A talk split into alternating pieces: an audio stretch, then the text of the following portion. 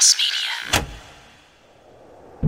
A quick warning before we begin. This episode will contain the names of people and places that are entirely fictional, which I'm sure to mispronounce often. I hope you'll find it in your heart to forgive me. Enjoy the show.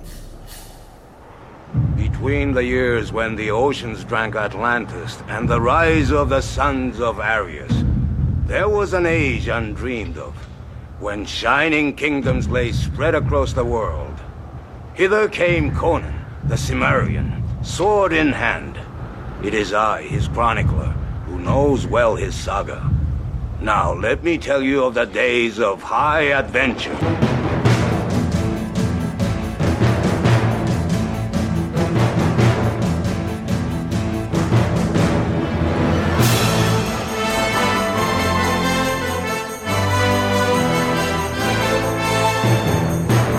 Everybody. Looks like we got us a new episode of Hither Came Conan. I'm Steven, and I'll be your host for this little foray into the world of the titular barbarian. And yeah, I did say that I was going to give you a month before I release this one, but darn it, I was just way too excited not to get this one done and get it out there for you. So, yeah, maybe these will come out every two weeks, or maybe I'll just you know, play it by ear. We'll see. For those of you just joining us, because after all, every episode is somebody's first episode. This is a show where I read one of Robert E. Howard's original Conan stories. Then I try and find the various comic book adaptations, read those as well, and then talk about them. Last episode, we looked at The Frost Giant's Daughter, which, though it wasn't published first, it did feature Conan's earliest adventure. So this time we're going to look at the Phoenix on the Sword, which features a Conan much later in life. And in fact, he is the king of Aquilonia. It was first published in Weird Tales magazine in December of 1932. And it's actually the very first Conan story to be published. It may have not been the first Conan story that Robert E. Howard wrote, but it was definitely the first one that was published. And it's actually a rewrite of a rejected Kull story called By This Axe I Rule. So he'd written this story for Kull. Uh, you may recognize him from the Marvel Comics, Kull the Conqueror. They even made a movie that wasn't very good and had Kevin Sorbo in the role. And in fact, the movie was loosely based on this Axe I Rule. Uh, the story I've never read, the the the Kull story, though I did find an ebook out on the Kindle that has a lot of the Kull, Robert E. Howard Kull stories, and this is included. I just, I haven't picked it up yet, but I do plan on it. So let me give you a synopsis of the story, the original story, the Robert E. Howard story, and then we'll talk about the adaptations and which ones I liked best and uh, talk a bit more about the story and all that good stuff. So this synopsis originally comes from Wikipedia, though I rewrote it quite heavily. So it would make a little bit more sense. The the synopsis that was out there wasn't great. I mean, it wasn't bad. It just it wasn't great. It didn't really follow the order in which things happened in the in the story. And not that I don't, you know, not that I think I did any better, but eh, let me just give you the synopsis. Into the boat! As the story opens, we meet a group of men they are traitors to the crown of Aquilonia. Among them are Gromel, the commander of Aquilonia's Black Legion, and Rinaldo, a poet and minstrel. The men have gathered to plot the murder of the king, a red handed barbarian from the north named Conan. Oh, hi, Conan. How are you? He is a Cimmerian who took the crown after strangling the old king, Numedides. Now, Numedides was a tyrant who had been hated by his people, but memories are short, and it isn't long, thanks to Ronaldo and his songs, that the Aquilonians, who originally welcomed Conan as their liberator, have turned against him due to his foreign Cimmerian blood. The men have hired a southern outlaw and once count of Aquilonia, Ascalante, to help and plan this little rebellion. And Ascalante has brought with him his slave, Thoth Amon, who was at one time a very powerful wizard from Stygia. The plan once the barbarian king has been slain, is to hand the crown over to one of royal blood. In this case, Dion, the Baron of Attalus. What the men don't know, however, is that Ascalante plans to take the crown for himself. Once the meeting has ended and the traitors have disbanded to wait until the moment is right to strike, Ascalante sends Thoth Amon to watch over Dion, whom Ascalante considers a fool and a coward. Thoth Amon, once alone with Dion, warns the Count of Ascalante's plans to murder Dion and take the crown once Conan is gone. The slave tells Dion that he had once been a powerful sorcerer. He was feared and hated by the other Stygian sorcerers because he could summon demons to do his bidding thanks to a mystical ring, a ring that had been stolen from him. Since then, he was forced to flee Stygia to stay alive and was eventually captured and enslaved by Ascalante. Furthermore, if Thoth Amon were to murder Ascalante, something he desperately wants to do, plans would be put into motion that would reveal Thoth Amon's identity and location to the dark sorcerers of Stygia, who wouldn't delay in finding and killing Thoth Luck to kill a wizard. His story causes Dion, who, you know, wasn't really listening, to remember that he had a good luck charm, a ring that he was sold by a Shemite who claimed to have stolen it from a southern wizard. Sure enough, it is Thoth Amon's long lost ring.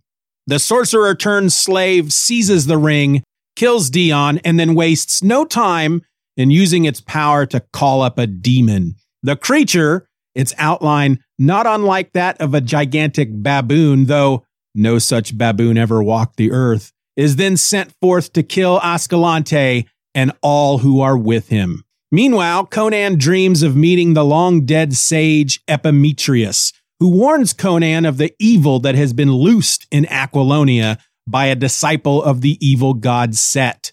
And so he carves the symbol of a phoenix onto Conan's sword so that Conan can use it to defeat the evil. Conan wakes in his chamber to find that he's clutching the sword and discovers the phoenix on the blade. Before he can think about the dream that was not a dream, however, he hears furtive movement outside his bedchamber and, being a seasoned warrior, begins to pull on his armor. The traitors then burst into Conan's chamber to find, quote, not a naked man roused, dazed, and unarmed out of sleep to be butchered like a sheep, but a barbarian wide awake and at bay, partly armored, with his long sword in hand.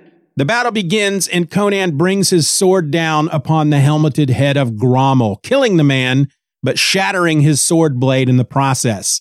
Conan then snatches an ancient axe from off the wall and succeeds in killing many of his assailants. The king, however, is wounded and is about to fall under the knife of Ascalante when the demon arrives, killing Ascalante. Conan attacks, but his axe merely glances off of the beast's head, not even scratching it. It's as they grapple that Conan reaches out in desperation and finds the broken sword. He stabs the creature with it, and the demon dies.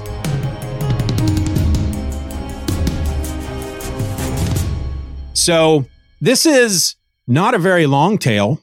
And uh, while I haven't read many of the Robert E. Howard Conan stories at this point, maybe five, maybe six, this one is actually my favorite so far. It's got some wonderful lines in it, like uh, rush in and die, dogs. I was a man before I was a king, which is something he says to the men when they burst through his door because as they as they come through his door like like the the synopsis said they expected to find him kind of you know waking up and oh, what's going on guys what's all the noise but instead they find him standing there with a sword in hand some of his armor is on and he's ready to throw down and that's when uh, he says rush in and die dogs i was a man before i was a king which I love that line. There's also another one. Poets always hate those in power. That's a that's a funny line. Uh, but there are two paragraphs in this book that were my favorite by far, and I had to write them down because I just I loved the the language, the flow, the way uh, Robert E. Howard wrote these two paragraphs, and the way they depict the battle within this bedchamber between Conan and this group of traitors uh, goes With his back to the wall, he faced the closing ring for a flashing instant, then leaped into the thick of them. He was no defensive fighter. Even in the teeth of overwhelming odds, he always carried the war to the enemy. Any other man would have died there, and Conan himself did not hope to survive, but he did ferociously wish to inflict as much damage as he could before he fell. His barbaric soul was ablaze, and the chants of old heroes were singing in his ears. As he sprang from the wall, his axe dropped an outlaw with a severed shoulder, and the terrible backhand returned, crushed the skull of another. Swords whined venomously about him, but death passed him by breathless margins. The Cimmerian moved in, a blur of blinding speed. He was like a tiger among baboons as he leaped, sidestepped, and spun, offering an ever moving target, while his axe wove a shining wheel of death about him. you know, his axe wove a shining wheel of death about him. That is just great stuff. That is Great, great stuff. Great stuff, huh? A couple of things I want to point out about the story before we move on to the comic adaptations. First off, there's a minstrel and a poet involved in this plot to kill the king. His name is Rinaldo. We mentioned that in the synopsis. Conan does not want to kill Rinaldo. There's there's actually a moment near the beginning of the story where Conan is is hanging out with I don't remember the guy's name. He is like the captain of the guard or his his right hand man, basically. And as part of this plot, Ascalante is able to increase the well, he he escalates the confrontations that are coming from the Picts, a uh, a savage tribe from near Aquilonia, and he's also able to involve some other nation, I believe. But anyway, it's it's to cause Conan's right hand man and much of the army to leave the city. And as, and I, for some reason, I can't remember his name, but as this guy is getting ready to go, he's, he's in this outside area with Conan and they're talking and Conan's actually working on a map. You know, they, they say a lot in this story that he is, he's a barbarian and a savage, but based on what little we learn about Conan in this story, he's a pretty smart guy he's making a freaking map. He talks about how the maps within the palace or within the kingdom are really good at depicting Aquilonia and many of the nations to the south, but those from the north, like Cimmeria and Vanir, and, and I don't remember the other one off the top of my head. Anyway, they don't do a very good job of, of having those on the map. And you learn that it's because a lot of folks in Aquilonia just assume that everything north of Cimmeria are myth and legend. But Conan, he kind of hints that he's been there. He knows the people. He actually really likes the people. And they're, they're all warriors like the Cimmerians, but whereas the Cimmerians are grim and dour for living in a gray, dark land, the, the, the Aesir and the Vanir are generally happy people who smile and drink and carouse and have fun. And this this guy that's hanging out with Conan kind of points out, well, then you're more like them than you are your your fellow Cimmerians. Every Cimmerian I've ever met has been grim and dour, and and you'd never catch one of them singing a song unless it was a war chant. And we also learn that Conan is a big fan of poetry and music because the subject of Ronaldo is brought up because Conan's kind of lamenting on the fact he's kind of like, you know, I've come in and I helped liberate this kingdom from this tyrant king, Numedides, or is it Numedides? I don't remember now. Come on, Stephen. Doesn't matter. And the people loved him for this, right? He was part of some force that was brought in to, to liberate Aquilonia and somehow found himself in the throne room.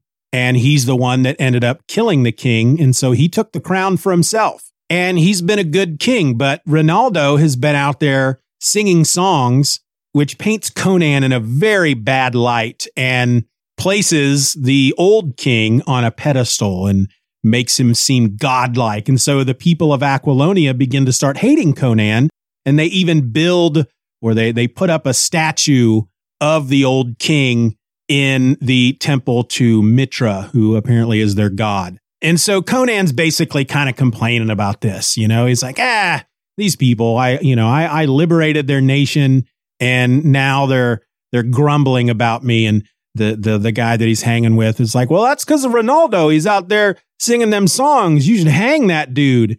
And Conan's like, no, I'm not going to hang him. I like him. You know, I like his music and blah, blah, blah, blah, blah. Conan's into the arts. He is a warrior. He is a barbarian. He can be very savage at times, which we see near the end of the story when he literally takes out a dozen men who try to kill him, all with a, a, an old, dull, rusty battle axe that he pulls off the wall. But I just find that interesting because then when the the the rebels or the traitors burst into his room to try to kill him. Ronaldo is among them. And at one point, as Ronaldo and Conan are face to face, and Ronaldo's got a knife, and Conan tells him, I'm giving you a chance now, leave, because I really don't want to kill you. And the guy ignores him and attacks Conan. And still, Conan is, is, I think, the only point during the battle where he is fighting defensively because he doesn't want to kill Ronaldo. It would make him very sad but then Ronaldo stabs him, and Conan's just like, oh, well, you're going down, buddy, and, and kills him. But he's not happy about it. And I really like that part of the story. I liked the way Conan is depicted here. And I find it super interesting that this is the first Conan story ever published. And I try to imagine reading this having never met this character before. Unfortunately, that's very hard to do because Conan's been not a big part, but a small part of my life since the early 80s when I first saw Conan the Destroyer over and over and over again on HBO. And then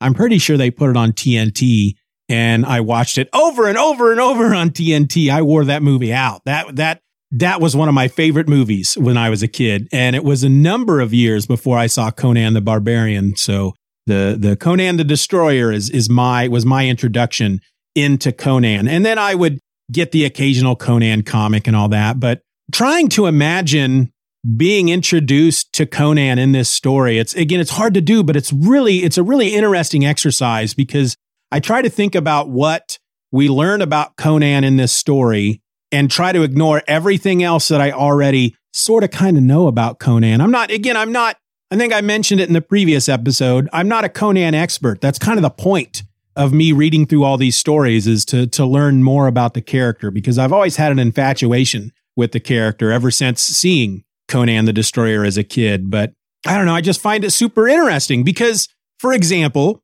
you watch Conan the Destroyer, and by the end of it, it mentions that eventually Conan becomes a king. You watch Conan the Barbarian. Of course, most people watched Conan the Barbarian before Conan the Destroyer.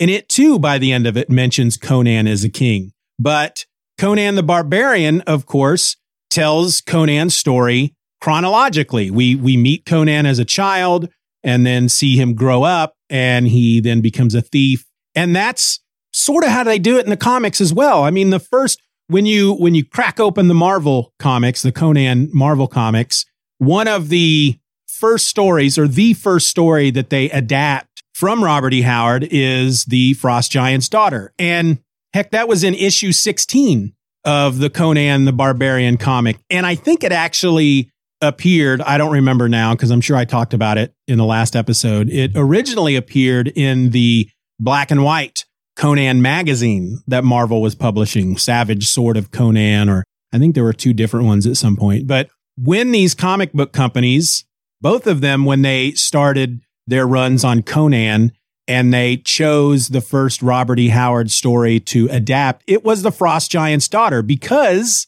that is the earliest tale about Conan. It's it's Conan at, you know, 18, 19 years old probably. And that's the way I grew up with Conan, that his stories were always told linear. They started when he was just coming out of Cimmeria and he went north and fought with the Aesir against uh, the Vanir and killed the the frost giants and all that. And then eventually you would start getting the Conan the King or King Conan comics. And so you had, you knew that eventually he would become king. But knowing now that the very first Conan story ever published is him as a king and then pretty much everything else since then is all prequel material ultimately because I'm not 100% sure but from what I understand the Phoenix on the Sword, as far as the stories that Robert E. Howard wrote, the Phoenix on the Sword is the final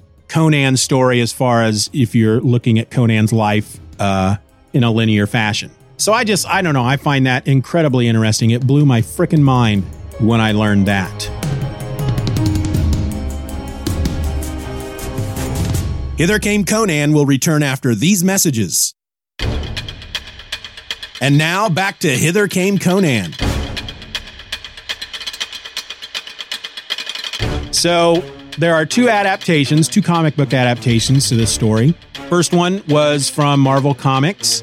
It was one issue, Conan the Barbarian Annual Number Two from June 22nd of 1976. It had a cover price of 50 cents. It was written by Roy Thomas, pencils by John Buscema, the inks by Yong Montano, and the letters by James R. Novak.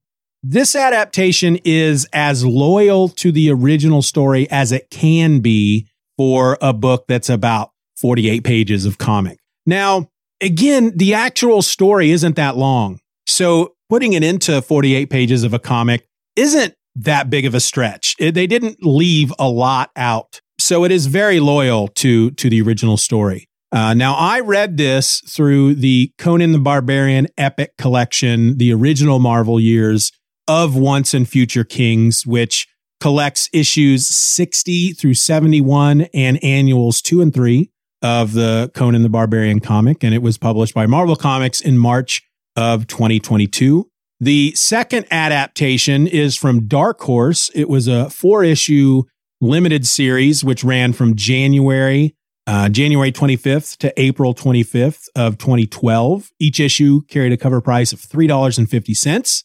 It was written by Timothy Truman.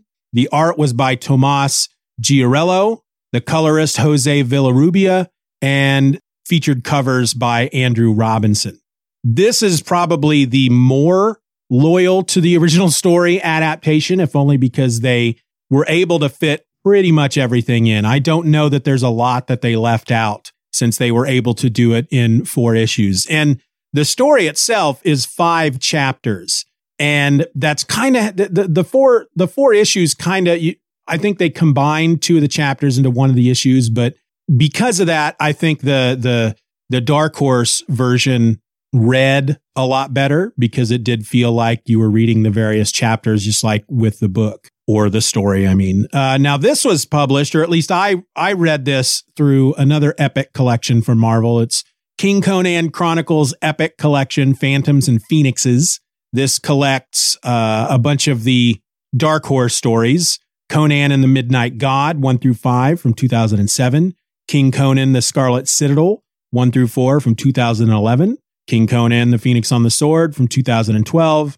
Conan, the Phantoms of the Black Coast, one through five from 2012, and then materials from the Age of Conan Hyborian Adventures. This was published by Marvel Comics in September of 2022. Now, before I get into which one I liked best, I will say that I bought these digitally.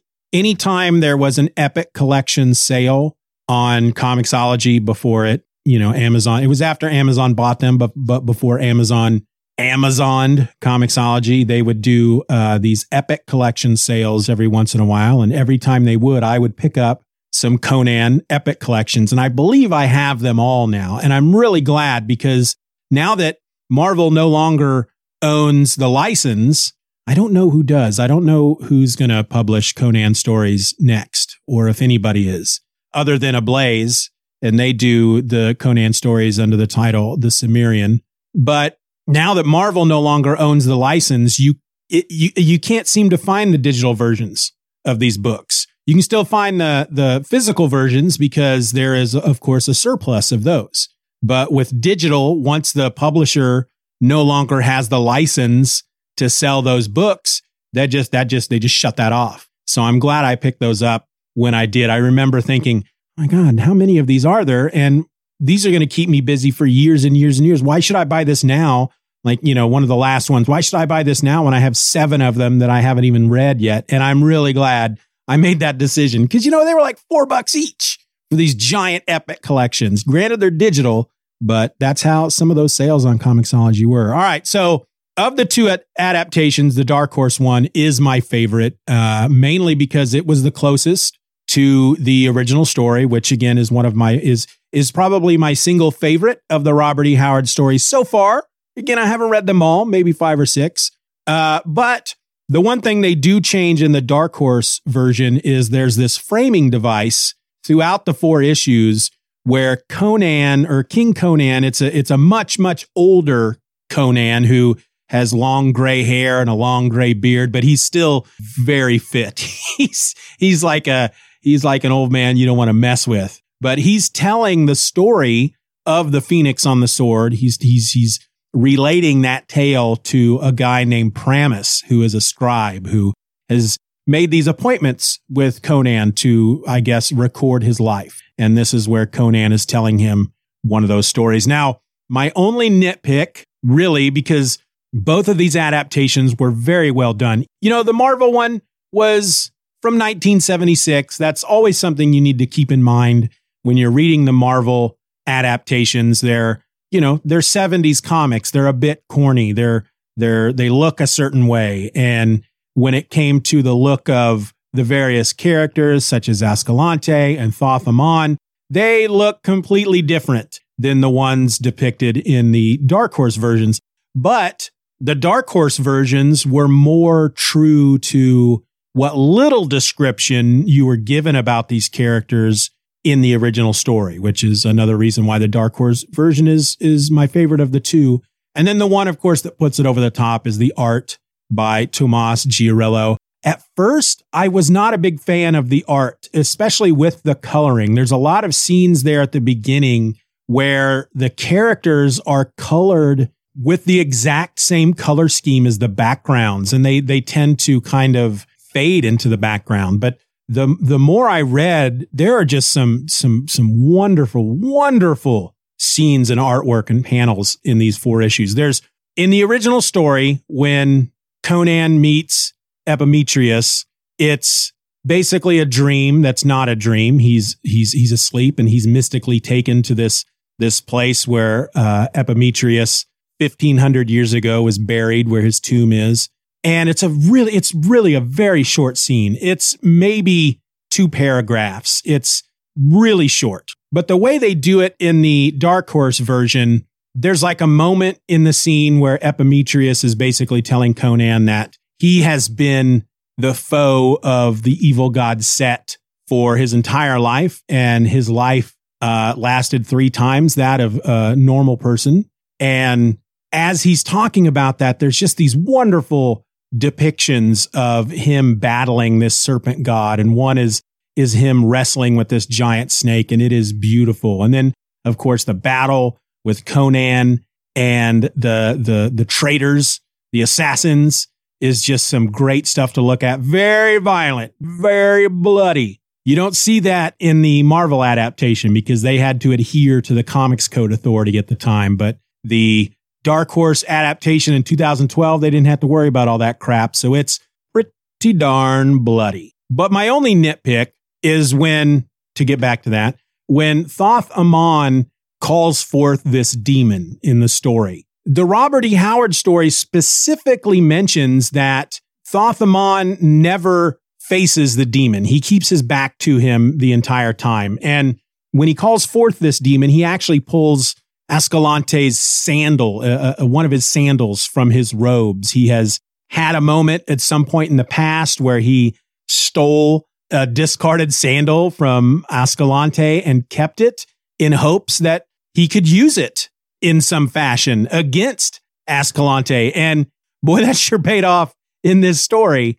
But when he calls the demon, he keeps his back to it. Like he, like he won't face it. He doesn't want to look at it. And while it's not stated at all in the story, the the implication that I get is that either he doesn't want to face such a horror or possibly, you know, if you really want to read a lot into it, maybe there is a uh, a thing mystically where if the demon makes eye contact with you that the demon can wrest itself from your grasp and turn on you, but they they specifically state that he he keeps his back to this baboon like demon while in both of the adaptations, he he he faces it and looks it in the eyes and hands it the sandal and all this stuff. But the uh the only, really the only other thing now that I, now that I'm thinking about it, when he, when he sends the demon off, he, you know, he gives it the sandal and he's like, this belongs to Ascalante. I want you to find him and, and kill him and all who are with him. In both of the adaptations, when he says, and all that are with him,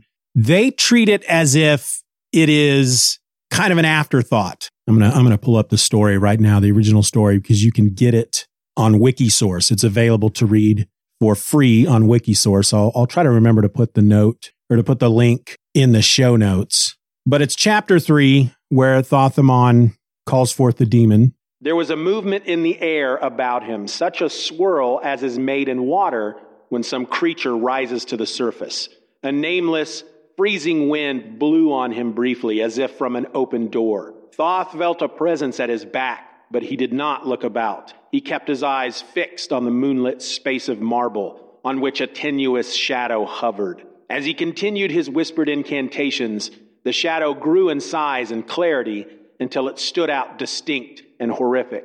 Its outline was not unlike that of a giant baboon, but no such baboon ever walked the earth, not even in Stygia. Still, Thoth did not look, but drawing from his girdle a sandal of his master, always carried in the dim hope that he might be able to put it to such use, he cast it behind him. Know it well, slave of the ring, he exclaimed. Find him who wore it and destroy him.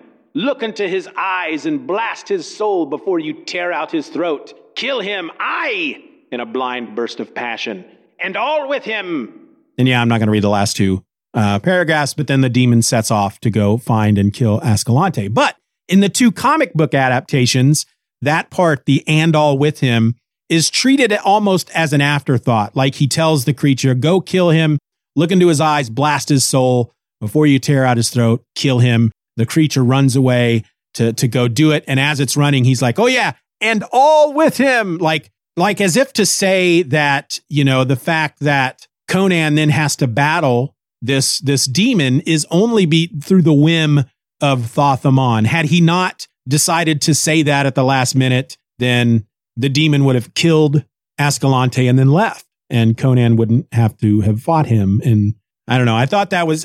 I mean, I, I.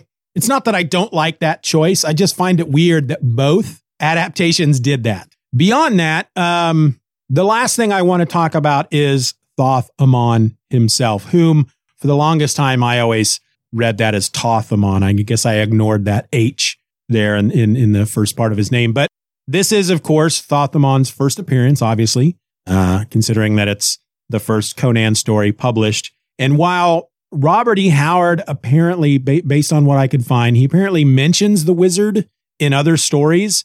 Uh, in Robert E. Howard's stories, he and Conan never actually meet. And that's what's kind of neat about this story as well. I mean, in the end, the ultimate bad guy, the ultimate big bad is Thoth-Amon. He's not trying to kill Conan. That's not the point of what he's trying to do. He's just getting his power back. You know, I think I put on Twitter when I when I posted one of the covers during my um 500 comic goal hashtag thing. I said uh, for that issue, Thoth-Amon gets his groove back, and that's that's kind of the point of his story. I mean, in the end, this isn't just Conan's story. It's it's almost more Thoth-Amon's story than Conan's because he started out as a as a powerful wizard before he appears in this story. Now he's a, a slave and he's able to get his power back and kill his master and then apparently escapes into the night. But the fact that he and Conan never meet really isn't that big of a deal if this is the only story you've ever read. But if you are more familiar, especially with the Marvel comics, then you probably know his name because, again, while he and Conan never meet in Robert E. Howard stories, which basically means that Thoth-Amon, from what I understand, I, I, take that as meaning he never really becomes a uh, a major character for Robert E. Howard in any any of the rest of his stories. But after Robert E. Howard dies and other authors start telling Conan stories, uh, Thoth-Amon is put into those. And he ends up becoming basically Conan's Lex Luthor, especially when it comes to the Marvel comics of the 70s and 80s, where he had no less than 37 appearances. So there's just a, a number of things about this story that I find just well, I'll say it again, super interesting because I'm not a very creative person. I'm delegating creativity to creative professionals. But, you know, like, wait a minute. His first story, he's a king? What what the flip is that about? Oh, Thoth Amon is this. Well, of course I know him. He's the bad guy from the comics. Wait, he never actually faces Conan? It's it's it's just really cool. I really uh, uh again, my favorite of the Robert E. Howard stories so far. I still have a number of them left to go. And uh that was the uh, Phoenix on the Sword. If you have any comments you want to make, if you want to pipe in on what you thought of the story, you can shoot me an email over at Stephen or else at gmail.com. I probably will eventually create a, an email address specifically for Hither Came Conan, but I haven't done that yet. Same thing with a YouTube channel. You know, I don't want to go through the effort. Oh my gosh, it's so hard to create an email address and a YouTube channel if they're not really ever going to be used. I did put, because I know that a number of my listeners of the other podcasts do use YouTube as their podcatcher. Even though it's a video service, smart genius podcasters like me will do audio versions of videos, which just means you usually take a static image. And so if you're looking at the video, you're just looking at, you know, typically the podcast cover art. So there's no actual movement but you can listen to the podcast that way. And in this day and age, you can pull that up on your phone, stick your headphones in and go for a jog. You don't have to watch it. That's kind of the point. And of course, the nice thing about YouTube that I wish all these other podcatchers would do is that you can, as the owner of the YouTube channel, you can take these episodes and place them into different playlists. So, for example, over on my Just Another Fanboy YouTube channel, I have like a Madman playlist. So if you want to go in and just listen to only my Madman issues or Madman episodes, you go to that playlist. So knowing that I did put this episode on YouTube over at the Stephen or else channel. And if I find that um, folks are watching it or listening to it, then I probably will eventually start its own YouTube channel. But good Lord, we're only two episodes in. I don't want to get too deep into things and then something happens and I, you know, I can't do the podcast after a few episodes. That that's not my plan. I don't plan for that to happen, but you know, shit happens, right? Anyway, that was Phoenix on the Sword. Let me know what you thought. Everybody out.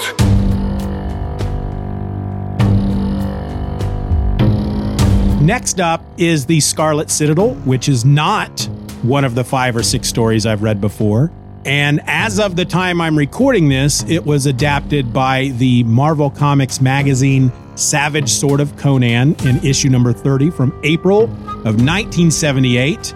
And it was also adapted in the four issue miniseries King Conan the Scarlet Citadel from Dark Horse Comics that ran from February to May of 2011. And I'll, I'll add real quick that I was also lucky enough to pick up uh, three of the Savage Sword of Conan omnibuses that Marvel released not that long ago when they when they had the license of Conan. I got those for just a few bucks each as well over on Amazon. So I got all this stuff. I'm so happy. But yeah, will the third episode come out in a month? Will it come out in two weeks? I don't know. But get out there and start reading. The nice thing about podcasts is if is, is you're not done reading with the story and I release the episode, you don't have to listen to it right away, right? Stick it in your queue. Once you're done reading the stories, you can come back and listen to it. Or you can do like I do with a lot of other shows. I don't always read the books. I listen to the the episodes and that teaches me what I need to know about the issues and the stories and all that stuff. So whatever you want to do, you're going to do. Until then folks, my name is Steven and this has been Hither Came Conan. Talk to you later.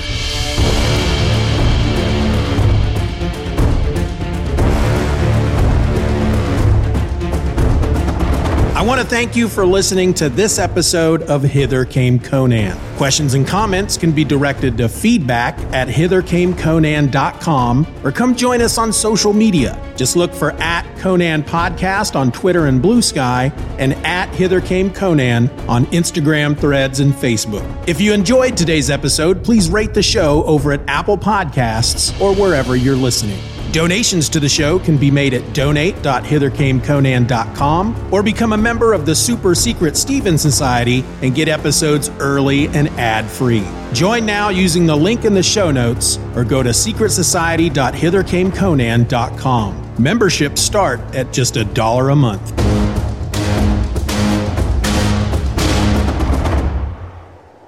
Many wars and feuds did Conan fight. Honor and fear were heaped upon his name. In time, he became a king by his own hand. This story shall also be told. Just don't think I can move through life knowing that a guy named Steven did this to me. How could you let this happen, Steven? Enough talk! Enjoy all your favorite sports like never before at BetMGM. Sign up using code CHAMPION and receive up to $1,500 back in bonus bets if you don't win your first bet. When you register with BetMGM, you'll get instant access to a variety of parlay selection features, live betting options, and the best daily promotions in the business. And with BetMGM at your fingertips, every play and every game matters more than ever. Remember to use code CHAMPION and receive up to $1,500 back in bonus bets if you don't win your first bet. Place your money line, prop, or parlay bets with the king of sportsbooks today. BetMGM and GameSense remind you to play responsibly. See BetMGM.com for terms. 21 plus only. Virginia only. New customer offer. Subject to eligibility requirements. Rewards are non withdrawable bonus bets that expire in seven days. Gambling problem? Call 1 800 Gambler. Promotion. Promotional offer not available in Washington, D.C.